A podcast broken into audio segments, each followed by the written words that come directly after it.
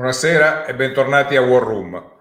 Emergenze e riforme, interventi immediati ma con uno sguardo a vent'anni, parole di verità, Cavour e Papa Francesco, lo spirito repubblicano, il dovere della cittadinanza, il riscatto civico e morale, l'impegno di ricostruzione con una visione da grande paese saldamente ed esclusivamente europeo e atlantico. Un discorso programmatico nello stesso tempo largo e profondo, quello fatto stamattina da Mario Draghi al Senato, che chiama tutti alla responsabilità di fronteggiare i drammatici problemi che abbiamo davanti, senza riserve, nell'ambito di un nuovo ed inconsueto perimetro di collaborazione dei partiti. Siamo in trincea, unità è un dovere, gli ha detto Draghi con sobria fermezza. E per sgombrare il campo da etichette politicamente pericolose, Draghi ha definito l'esecutivo che si accinge a guidare governo del paese, semplicemente, senza aggettivi. Ma le forze politiche parlamentari non, non gli hanno ancora dato la fiducia che già cominciano a litigare e le divisioni sono prima di tutto interne a ciascuna forza tra scissioni striscianti e mal di pancia di tutti i generi, compreso quello femminile, il riferimento è alla ribellione delle donne del PD. Così, mentre il Presidente del Consiglio chiama Protezione Civile ed Esercito ad affrontare la pandemia, i cui numeri ha definito sottostimati, intorno a lui il quadro politico è ancora tutto da definire. Draghi ha negato il fallimento della politica, volendo con ciò eh, negare di avere una funzione commissariale e surrogatoria. Ma fino a che punto e fino a quando partiti e correnti li lasceranno dirigere il traffico? Del programma di Draghi e dei mal di pancia dei partiti ne parliamo con tre ospiti che ringrazio di aver accettato il nostro invito. Sono Marco Conti, giornalista del Messaggero, benvenuto. Buonasera, buonasera a voi. Alessandro De Angelis, vice direttore dell'Huffington Post, benvenuto. Ciao, buonasera. E Gianfranco Pasquino, professore emerito di scienza politica all'Università di Bologna, autore eh, di un libro eh, per UTET che si chiama Libertà inutile, profilo ideologico dell'Italia repubblicana. Benvenuto. Grazie, grazie. Allora, vi faccio subito una prima domanda uguale a tutte e tre. Eh, che impressione eh, vi ha fatto il discorso di, di Draghi? Comincio con Pasquino. Draghi ha fatto un discorso sobrio, limpido, molto impegnativo ha capito in quale situazione si è trovato, lo dico perché pensavo che in quanto uomo che non si è mai interessato direttamente di politica avesse dei problemi, invece mi pare che eh, evidentemente le persone con cui ha parlato, ma lui stesso, hanno capito che la situazione è molto delicata, ha fatto molto bene a dire che questo è il governo del paese, evitando tutte quelle illazioni e quegli aggettivi stupidi che eh, ne limitavano l'importanza, mentre invece questo è davvero il governo del paese ha fatto bene a dire che le forze politiche devono assumersi la loro responsabilità, ha fatto benissimo a tracciare una linea chiara europeismo-atlantismo, così la smettiamo di fare i furbetti con la Cina o i furbetti con l'Ungheria o i furbetti con la Polonia e ha detto delle cose importanti soprattutto sulle, sulle, riforme che intende fare, cioè diciamolo per bene però, sul solco di quello che aveva già tracciato Conte ha fatto dei passi avanti. Credo che tutto questo sia un programma promettente che può essere secondo me realizzato anche grazie alle sue competenze, alle competenze dei tecnici e di alcuni degli uomini e delle donne di partito che fanno parte del governo. Cioè un ottimo inizio. De Angelis, tu che, qual è la tua opinione? Eh, se mi dai la parola dopo il professor Pesquino, spesso potrei iniziare con concordo, quindi diciamo... allora, Ma non è eh, vero. Quindi co- concordo. Eh, di, la verità, di la verità adesso in pubblico, dopo avercela detta prima, che ti ha dato un cattivo voto quando hai fatto l'esame con lui. Di la verità. Un ottimo, col 3 davanti, col 3 davanti. È stato un bellissimo voto, un bellissimo... 31. Esame. 31. eh, allora, dicevo, eh, sono, da, cioè, sono d'accordo, è stato, diciamo, è stato un discorso molto, è stato un discorso politico. Ecco, se qualcuno si aspettava un discorso, come dire, tec- del tecnico sceso in terra a miracol mostrare, non è stato così. È stato un discorso di grande sens- alla politica, di grande sensibilità politica, fondato su un approccio di verità, eh, non ha nascosto le sofferenze del paese, i dati dei morti, il dolore, la pandemia, i risvolti sociali, le comunità spezzate, in questo c'è diciamo, una discontinuità rispetto a, eh, alla politica intesa come, solo come comunicazione o peggio ancora come propaganda. Um, questo governo è nato sul default dei partiti e Draghi è stato molto abile nel prospettare ai partiti come questa nuova situazione possa essere una grande opportunità, no? eh, quando ha detto eh, nessuno fa un passo indietro ma tutti devono fare un passo avanti eh, per rispondere alle necessità del paese. Eh, non ha stabilito Draghi un perimetro neutro, ci sono delle coordinate, anche qui quello che diceva appunto prima di me Pasquino, l'atlantismo, l'europeismo, la frase l'euro è eh, irreversibile, che è apparsa anche come un netto paletto rispetto a quello che aveva detto Salvini, la politica dell'accoglienza, la politica del Mediterraneo, come dire, quando si, normalmente quando si nomina la parola unità no, in politica sembra quasi, diciamo, volemo bene, così viene tradotta, o i critici di questo governo la chiamano ammucchiata. No, quella che ha proposto è, un'uni- è un'unità all'interno però di un sistema di valori politico ben definito, come dire, ecco. Ehm, chi affronta questo viaggio sa qual è diciamo, il, il prezzo del, del biglietto. Um, in questo senso, a mio giudizio, è una grande occasione. A me il discorso è piaciuto molto. Ed è una grande occasione, al netto di, dei vari punti programmatici, anche per i partiti, perché nella storia d'Italia, diciamo, negli ultimi, negli ultimi tempi, eh, i governi, noi, eh, uno dei frutti della crisi è la separazione tra tecnica e politica, no? Cioè la politica è il luogo del consenso e poi quando le cose vanno male arrivano i tecnici e mettono a posto le cose, che poi non è così perché dopo lo scorso governo tecnico abbiamo avuto l'esplosione del, del populismo. Ecco, e quindi il, la, la, prima arriva com, commissariamento quando l'altra fallisce. In questo senso il governo Draghi, sin dalla sua formazione, diciamo nel rapporto che oggi ha instaurato con le forze politiche nel Parlamento, è a mio giudizio un'occasione per la politica per, per un nuovo inizio. Ecco. Qua vediamo come i partiti, come dicevi tu Enrico ecco. all'inizio, come la vivono i partiti, se la vivono come una dura necessità, come una parentesi dopo la quale tornare diciamo, alla, alla ricreazione abituale è un conto, se invece la vivono come una grande opportunità per uscire da questa situazione con un bipolarismo civile e maturo, No? dopo la era della grande delegittimazione tra politica e antipolitica, eh, il bipolarismo muscolare dei tempi del berlusconismo, eccetera, eccetera, questo poi è un altro conto. Questo eh, facciamo un secondo giro su questo, adesso voglio sentire da Conti la sua opinione, eh, aggiungendo una domanda, e cioè eh, non ti è parso che, che sia un discorso, eh, al di là che diciamo, ha uno sguardo lungo, nel senso che non eh, come, come, dire, da, da, anche agli interventi immediati cerca di dare prospettiva, ma non ti è sparso comunque un discorso impegnativo da inizio legislatura, da, da come che qualcuno che avesse cinque anni davanti e Draghi sappiamo che non ce l'ha, non ce l'ha, ce n'ha meno di un anno se dovesse poi essere nominato Presidente della Repubblica fra 11 mesi e al massimo c'ha due anni e, e, e, poco, e pochi giorni eh, se dovesse finire la legislatura. È un, è un, insomma, un, programma impegnativo in questo senso. Conti. Ma sì, eh, certamente lo è, però credo che questa eh, gittata lunga eh, Draghi mh, dice anche che insomma deciderà lui quando smettere, quando finire, se andare di qua, andare di là, quindi poi è chiaro c'è il limite della legislatura, quindi due anni, due anni e qualcosa.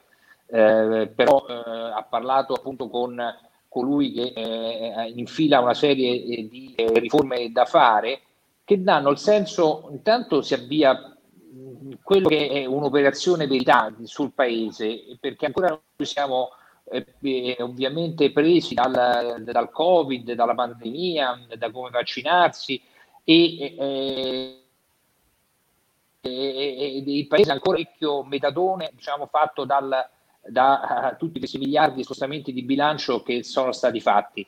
Questo metadone eh, finirà, eh, Draghi sa anche quando, ma lo sappiamo giù anche noi, e prima o poi finirà e forse c'è anche una data abbastanza vicina, e, e dopodiché il paese si ritrova con i suoi problemi. Questo è un discorso che ha fatto lui di ricostruzione eh, del paese, infatti ha citato, come avete ricordato, anche eh, la ricostruzione post bellica e un discorso anche molto girato sui giovani.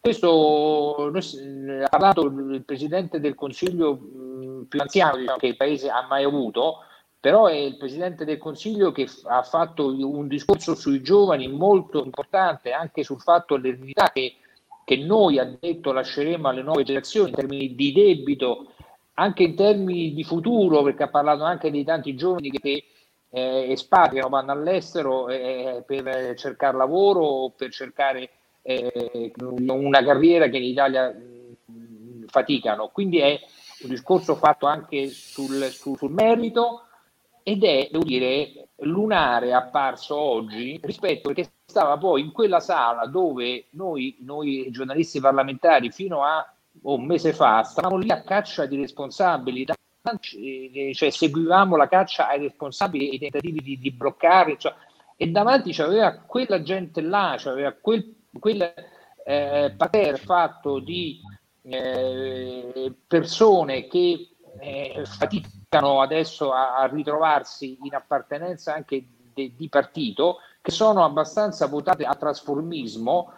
Questo credo che i 5 Stelle ne siano un po' di bandiera, perché poi quelli che hanno governato in una legislatura eh, in tre orizzonti diversi, e, e, e, poi ci sono i casi personali, abbiamo visti anche nei, nei giorni scorsi, e invece eh, lì c'era una persona che ha immediatamente dato uno stile diverso. Ed era anche abbastanza curioso vedere subito dopo strani capannelli nel transatlantico di, di, del Senato abbastanza commessi che non volevano uh, capannelli e calche eh, però parlare di Brunetta che, che, che, che spiegava nel pubblico impiego la riforma a cinque senatori grillini a cui poi ha distribuito i suoi bigliettini da visita, eh, Renzi a partarsi con Gasparri, cioè, c'è un rimescolamento forte che eh, probabilmente mh, ci porterà fuori da, da una stagione, penso. E penso che questo lo tirerà eh, il, il, il, primo, il primo eh, eh, al di là del, del, o il secondo, se mettiamo lo spread calo del de, de, spread che c'è stato nei Draghi. Eh, però soprattutto è da vedere adesso, come dicevi anche tu, Enrico, cosa, se alla lunga le forze politiche saranno capaci di mantenere questo, questo clima. Eh, questo è, è, è, il punto sul quale vorrei invitarvi a fare il secondo giro delle vostre opinioni. Eh, da Pasquino vorrei che, che lui mi spiegasse eh, come vede eh, potersi evolvere eh, il sistema politico, eh, perché eh, siamo eh, ancora tra coloro che sono sospesi. Mm, la, la, seconda repubblica viene, la fine della seconda repubblica viene di solito datata con l'arrivo di Monti che sostituisce Berlusconi nel 2011. Da quel momento siamo entrati in una cosa che non meglio definita, non ben definita, eccetera. Eh, prima De Angelis evocava il ritorno ad un sano bipolarismo, eh, fermo restando che non si era ancora visto, quindi il ritorno magari non è proprio il concetto giusto, ma eh, tutto questo ha bisogno di passaggi importanti. C'è il tempo, ci sono le condizioni per poter fare una cosa di questo genere o Draghi rischia di essere una parentesi, diciamo, che poi a un certo punto per ragioni temporali si chiuderà eh, lasciando il sistema politico e i partiti così come l'aveva trovato. Ma il governo del paese secondo me deve mirare ad arrivare alla fine della legislatura perché le riforme che imposta non possono essere attuate nello spazio di 6, 7, 10 mesi. La riforma della pubblica amministrazione, la riforma del fisco che mi è parsa anche una riforma importante, la riforma della scuola. E quindi mi auguro che Draghi non si ponga dei limiti, poi certo se per caso venisse eletto Presidente della Repubblica tanto di guadagnato per tutti, salvo per il governo del Paese, perché si presenterà un problema.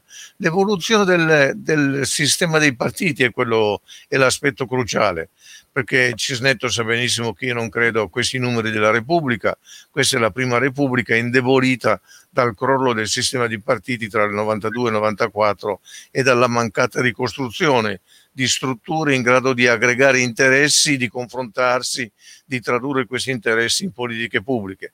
La creazione dell'intergruppo 5 Stelle, Leu, Partito Democratico è una buona idea, è un buon sviluppo è un, uno sviluppo buono, promettente. Se il centrodestra riesce a fare a sua volta un intergruppo di questo genere, avremo già un bipolarismo parlamentare che non sarebbe male non sarebbe male perché si dovrebbe confrontare sulle, non soltanto sulle critiche, ma sulle scelte, sulle proposte di soluzioni. Dopodiché, eh, qui però entro su un terreno che so che a qualcuno piace arare, ma che io trovo molto brutto, che è il terreno della legge elettorale, perché non possiamo affidare alla legge elettorale il ridisegno del sistema di partiti. Il ridisegno del sistema di partiti richiede uomini e donne di partito che riescono a costruire questo, che hanno la voglia di costruirlo, che hanno voglia di andare a confrontarsi con i loro elettori, per no, esempio. Eh, è corretto quello che dici, ma eh, eh, la scelta che io non ho condiviso, ma insomma che però è passata,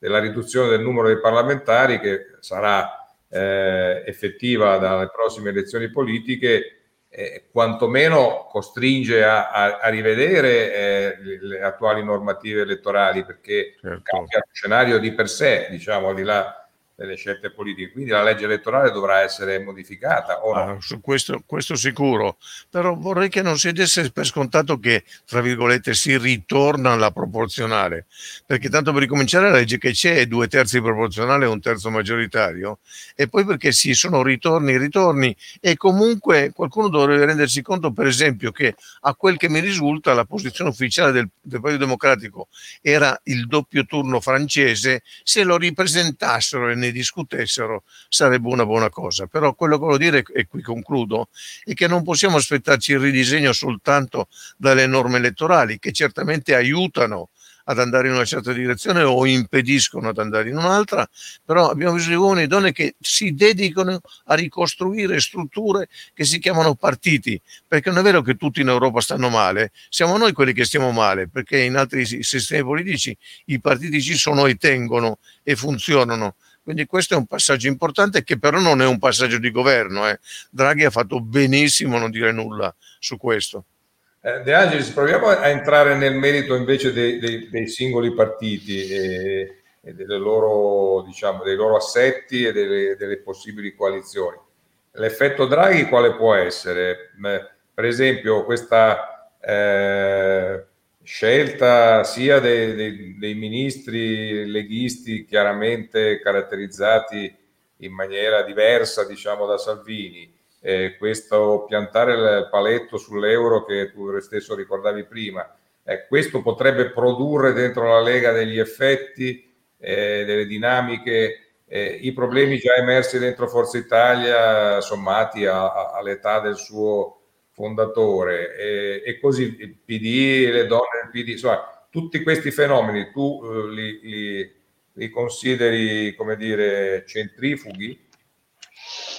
Degli effetti inevitabilmente saranno prodotti, ecco, eh, dopodiché si incroceranno appunto con la volontà dei, dei, dei partiti, dei gruppi dirigenti. Ora, eh, mettiamola così, questa, questa, questa, legislatura è una legislatura davvero fuori dall'ordinario. No? Se questa legislatura si è aperta con la Lega che proponeva Paolo Savona al Ministero dell'Economia, il teorico del piano B, l'uscita dall'euro, e nella versione del contratto di governo eh, c'erano proposte che sostanzialmente erano la, la, dire, eh, la via greca all'uscita dall'euro, no? ecco, eh, tanto che poi mh, fu cambiato, eccetera. e i, i 5 Stelle che chiedevano l'impeachment del capo dello Stato che quella nomina di Savona, diciamo, secondo le sue prerogative, non la volle fare. Cioè, noi eh, così si aprì la legislatura.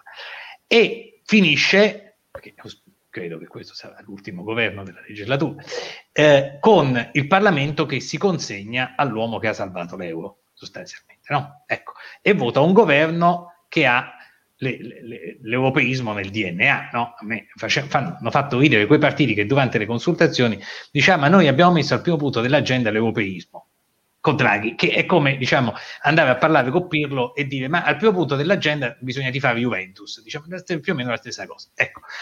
Ora, quindi questo è il quadro.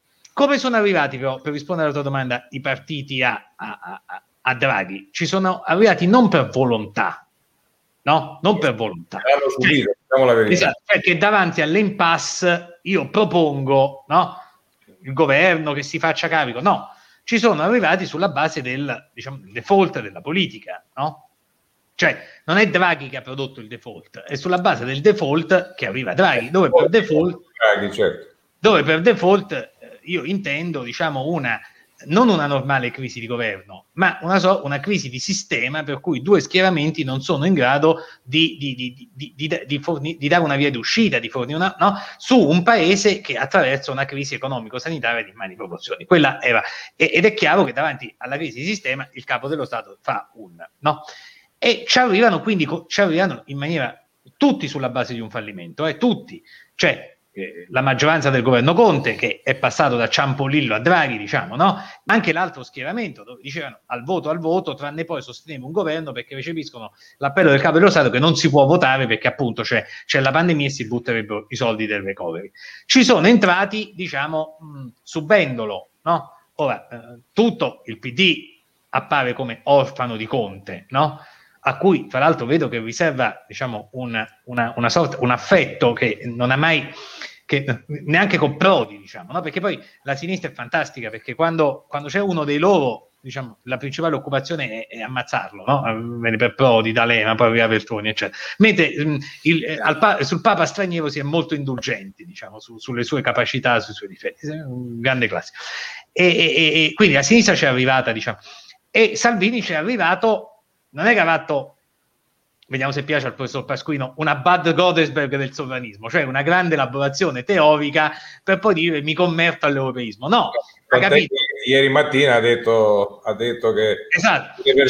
solo la morte, eh, non l'euro. Salvini ci è arrivato per, diciamo, per, per tre motivi. Per opportunismo. Esatto. Per opportunismo. Ci è arrivato per opportunismo perché ha capito che non si votava eh, punto numero uno, ha capito che gli imprenditori del nord l'avrebbero aspettato coi forconi se si fosse messo all'opposizione di, un recovery scritto da Draghi e ha capito che pure eh, l'anti-europeismo di maniera eh, eh, mostra la corda, nel senso che quando l'Europa dà dei soldi, diciamo, non è più quell'Europa matrigna, burocratica, cioè l'Europa ha cambiato paradigma.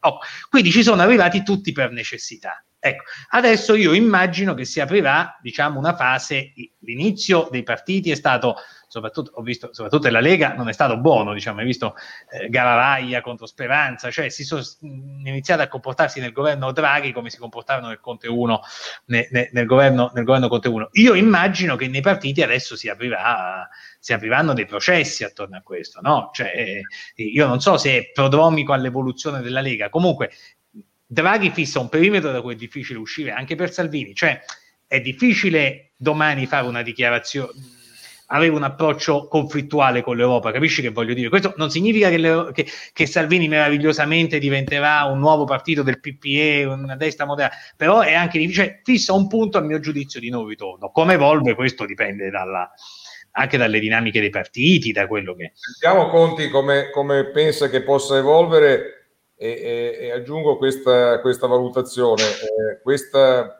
situazione, eh, diciamo, favorisce eh, l'ipotesi bipolare che evocava De Angelis o crea, eh, io aggiungerei finalmente, eh, facendo alzare le sopracciglia di Pasquino, eh, uno, uno, spazio al centro per, per, il partito che non c'è, come l'ho sempre chiamato io. Eh, ma se volete il centro non ma potete avere il bipolarismo, non avete tutto. Ah, io eh. non lo voglio bipolarismo di Angelis. Ah. Eh, penso, io, penso che, io penso che eh, i partiti eh, ovviamente devono ancora molto metabolizzare questa, questa fase. C'è una tendenza al conservatorismo. Io interpreto anche la, la, la, l'intergruppo come un, un, atto di conservatorismo da parte del PD, e che infatti ha eh, corrisposto una, un'analoga iniziativa a destra eh, ispirata dalla Meloni, cioè il fatto di tenere e pensare che si possa andare avanti, che questa è una fase dove noi andiamo avanti tutti uniti perché poi eh, finito Draghi tra un anno o due anni si riprende come prima. Io penso che non sia così, sia un errore enorme delle classi dirigenti dei partiti tutti, eh, perché sono legate ad uno schema a uno schema che non c'è più. Eh, non sarà facile. Eh, penso che ci sarà una gestione del governo e dei ministri, anche quelli espressi dai partiti, completamente sganciati dai partiti, anche se i partiti hanno provato, Forza Italia ha fatto la coordinatrice dei, dei, dei ministri al, al, governo, io voglio vedere poi quanto eh, la Ronzulli possa incidere sulla Carfagna o su altro. Stessa cosa anche eh, il, dentro i 5 Stelle, i ministri si muoveranno in maniera autonoma, rispetto, molto più autonoma rispetto ai partiti che li hanno indicati. E, e, e si, si, apre una nuova fase che le attuali leadership non hanno compreso, perché poi ci sono leadership, ci sono i partiti, poi ci sono gli elettori, perché non è che sono tre eh, eh, step che, che, non è detto che tutte coincidano. Io penso che eh, ci sarà una, una scomposizione, forse per ora la scomposizione più facile tra chi pensa che, che non è accaduto nulla, non accadrà nulla, tra due anni potremmo rifare eh, l'alleanza, potremmo ripescare Conte oppure Berlusconi, anche per i motivi che tu hai detto, sono anche anagrafici, sarà difficile, ma insomma c'è anche quello di poter pensare che comunque si possa rifare un centrodestra e un centrosinistra come l'abbiamo pensato. Io penso che eh, nei partiti ci sarà proprio questa, questa eh, frattura a un certo punto tra chi pensa che il mondo è, è continua come è stato fino adesso e chi invece vede che c'è un'altra, un'altra stagione. E quindi di conseguenza poi alla fine, poiché eh, eh, la Lega stessa, cioè, è vero che, che finora nei primi giorni eh, Salvini chiama e obbliga Garavaglia e Giorgetti a fare la dichiarazione, andare lì a fare. Io penso che a lungo andare questo sarà sempre eh, meno vero, eh, quindi di conseguenza questa frattura che ci sarà anche all'interno del leadership dei singoli partiti, poi si ha nel paese e si ha nell'elettorato. Eh, eh ora, eh, eh chi, interpreta questo spazio, chi interpreta questo spazio potrebbe essere quello che dici tu Enrico, potrebbe esserci qualcosa di diverso rispetto a chi pensa che invece il mondo sia quello. Ma oggi Draghi ha detto che il mondo, quel mondo là non c'è più. Quando parla di governo eh, per il paese, anche di governo di sal- salvezza, è chiaro che parla di un'altra, di un'altra fase che questi politici di oggi eh, tendono a tenere sotto il tappeto. Adesso non voglio ricordare quello che fece Monti, l'operazione Verità, che fece in quella fase dove effettivamente quanta polvere è stata messa in quei mesi precedenti sotto al tappeto dal governo Berlusconi. Poi è uscita tutta, è uscita pesante ed è uscita violenta. Ma non deve ecco, ancora uscire proprio a questo, Marco, che vorrei arrivare perché eh, l'ultimo giro lo vorrei dedicare a, a, a questo ragionamento. Se Draghi do, dovesse fare, e me, me, ovviamente me lo auguro, credo anche voi, eh, quello che eh, ha detto nel suo discorso di stamattina, eh, sa, metterà il Paese e quindi anche eh, le forze politiche eh, di fronte a delle scelte. Eh, fino adesso il sistema politico che giustamente Pasquino non voleva numerare, ma che si era autodefinito sistema politico della Terza Repubblica, andava avanti eh, sulle non scelte, buttando la palla avanti e cercando di trovare delle mediazioni a non fare. Se, se Draghi sarà il governo del fare e fare cose, come dire, non banali, è vero che rispetto a Monti siamo in una fase dove ci sono dei soldi da spendere e non de, delle cinghie da, da tirare, però eh, comunque eh, fa, fare e quindi scegliere è sempre dividente. Ecco, non pensate che eh, se eh, le aspettative che ci sono nel paese su Draghi saranno soddisfatte, a pagare saranno gli attuali partiti? Pasquino. Non lo so questo, eh, però penso che ci sarà uno scompaginamento, eh, come si dice in inglese, un realignment, perché se le donne davvero riescono ad andare verso la parità, acquisiranno anche delle risorse politiche che vorranno parità sociale, parità di, di stipendi e così via, avranno delle risorse politiche che vorranno poi cercare di utilizzare e quindi cercheranno di individuare qual è il partito che garantisce le conquiste ottenute. Lo stesso discorso vale per i giovani che naturalmente se non dovranno più emigrare, se avranno delle grandi competenze che avranno acquisito in una scuola rinnovata, potranno a loro volta cercarsi un referente politico che quelle competenze valorizzi, che sappia utilizzare tutto quello che loro hanno imparato. Se finalmente ci fosse davvero uno sviluppo nel sud che è possibile attraverso i fondi europei, attraverso la scelta delle aree nelle quali intervi- intervenire, dalle infrastrutture all'ecologia. Anche qui gli elettori del sud cambieranno, probabilmente avranno l'opportunità di cambiare il loro comportamento di voto. Cioè se quello che Draghi ha promesso riesce a ottenere, diciamo anche soltanto all'80%, questo produce uno scompaginamento nell'elettorato e quindi vedremo naturalmente che come i partiti saranno in grado di fare delle offerte concrete e rispondere alle due nuove domande che vengono dalla società. Cioè possiamo essere arrivati ad un punto di svolta della società perché questo sistema di partiti rappresenta una società balorda, eh? questo bisogna che lo diciamo. Eh, De Angelis, qualcuno eh, a caldo ha scritto eh, altro che emergenza sembra la costituente. Eh, è, è, possibile che, che, che siamo a... Eh, Beh, che... mancano Togliatti e De Gasperi, però diciamo che... no, mancano Togliatti e De Gasperi, come dire. Eh, ci Calamandrei, esatto. manca, manca anche Calamandrei. Certo. Esatto, eh, eh abbiamo esattamente, eh, insomma Salvini non mi... però insomma, eh, no, quello, quello sarebbe, sarebbe, quello spirito repubblicano sarebbe, sarebbe auspicabile, diciamo, no? E, no, appunto, la differenza rispetto alla Costituente, eh, come dicevo prima, là l'iniziativa di eh, scrivere insieme le regole del gioco nell'ambito di una feroce contrapposizione ideologica per ricostruire l'Italia, bla bla bla bla, fu una scelta dei partiti, non subita. No? Ecco, bisogna capire se in corso d'opera adesso trovano diciamo, uno spirito, una, una, una capacità di, o se invece considerano come è stato finora, perché noi finora abbiamo assistito a due concezioni abbastanza bis- bislacche di governi, no? Ecco, eh, il governo era un set all'interno del quale i partiti esercitavano eh, più o meno visibilità, tutto proiettato all'esterno, se ritrovano invece una visione più tradizionale di, diciamo, di collaborazione. Io sulla io credo che non si possano fare previsioni né sulla durata né su quello che accadrà, non per eludere la domanda, perché è chiaro che un, tutto dipende dal modo in cui affronta le due grandi questioni che stanno a cuore al Paese, che sono i vaccini e, e, e, il recovery. Ecco. Quindi quando si dice Draghi un anno, due, eccetera, dipende dalla situazione materiale e concreta del Paese. No? Ecco. Uh, e, e, questo, e, a maggior ragione, questo influenza, a mio giudizio, anche l'atteggiamento dei partiti, perché dire, se, la, se la nave va diciamo, a partire dalla campagna vaccinale, i partiti avranno tutto l'interesse a sostenere con pochi distinguo, eccetera. Se si creano, diciamo, invece dei problemi, questa classe politica che è poco, poco avvezza, diciamo, ad, ad assumersi la responsabilità, ricomincerà, no? Colpa tua se chiudi, colpa tua se apri, colpa tua se c'è il ritardo, colpa tua gli sciatori, colpa tua il, eh, il, le primule, diciamo, per, per, fare, per fare i vaccini, ecco. Eh, eh, mi sembra che da, è, è, da questo che dipende dice, la, la, durata, la convinzione, la, la, no? la tenuta.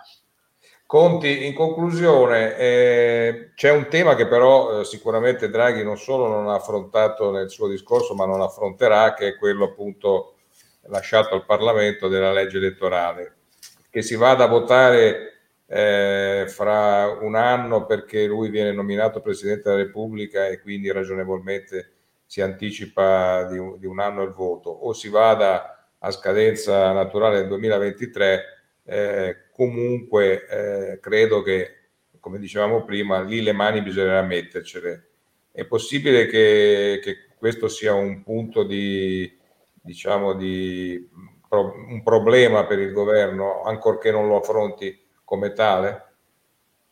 Ma io penso che, a parte che nelle intenzioni di qualcuno non ci sarebbe solo la legge elettorale, sarebbe anche un mini pacchetto di riforme costituzionali, qualcosa maggior anche per, eh, a maggior ragione diventa la cosa più complicata. Io penso che i partiti abbiano un'occasione, poi probabilmente la sprecheranno, anche quella che è quella di creare un, un sistema che permetta intanto eh, di governare, perché noi abbiamo assistito nelle legislature precedenti sempre al, al tentativo poi realizzato eh, di cambiare all'ultimo momento la, la, la legge elettorale eh, per evitare che quello, quello che doveva vincere vincesse, vincesse, il meno possibile o comunque vincesse con una serie di ostacoli interni o, o, E questo poi ha portato a, alla situazione di oggi. Qualcuno ha, ha chiamato, ha definito Draghi la safety car della politica, cioè il fatto che dei partiti, il fatto che a un certo punto eh, eh, certificano eh, la loro difficoltà, il sistema va in tilt e poi arriva il, il tecnico. È accaduto anche qualche, qualche, settimana fa quando si è aperta una crisi che è durata un mese, un mese e mezzo e non si è trovato uno sbocco, cioè questo. Allora i partiti avrebbero questa occasione di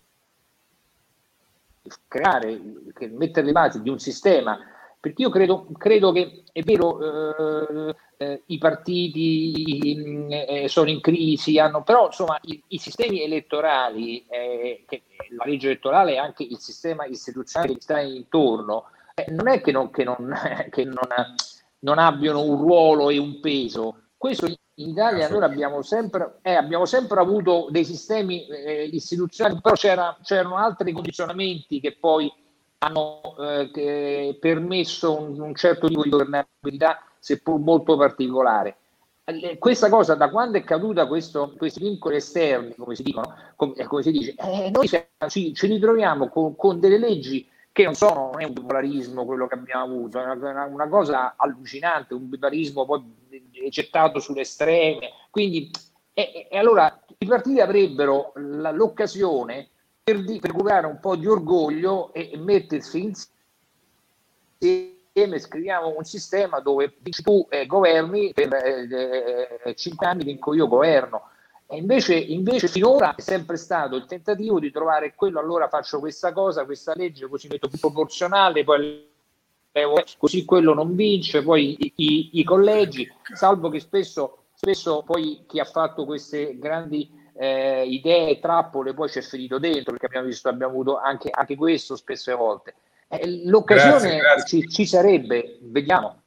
Grazie a voi. Grazie Marco, eh, io, io, spero che personalmente che eh, siccome non credo alla, diciamo, alla riformabilità di questi partiti, spero che la prossima volta sulla scheda elettorale io possa scegliere tra un partito che si chiama liberale, un partito che si chiama socialista, un partito che si chiama popolare, e, e, c'è Pasquino che fa segno ovviamente arrivederci grazie, ma in Europa così si sceglie, in tutti gli altri paesi tra questi nomi con eh, eh, radici chiare nelle culture politiche non morte del Novecento, eh, tutti gli altri europei votano, quindi auspicherei che la scelta eh, chiaramente europea dell'Italia vada a parare lì. Comunque, grazie, avremo, avremo modo di parlarne. Grazie a Marco Conti, a Alessandro De Angelis e a Gianfranco Grazie. di essere stati con noi. Noi ci vediamo domani sempre alle 17.30 qui nella War Room. Arrivederci. Grazie, grazie. Grazie, grazie. a voi. Arrivederci.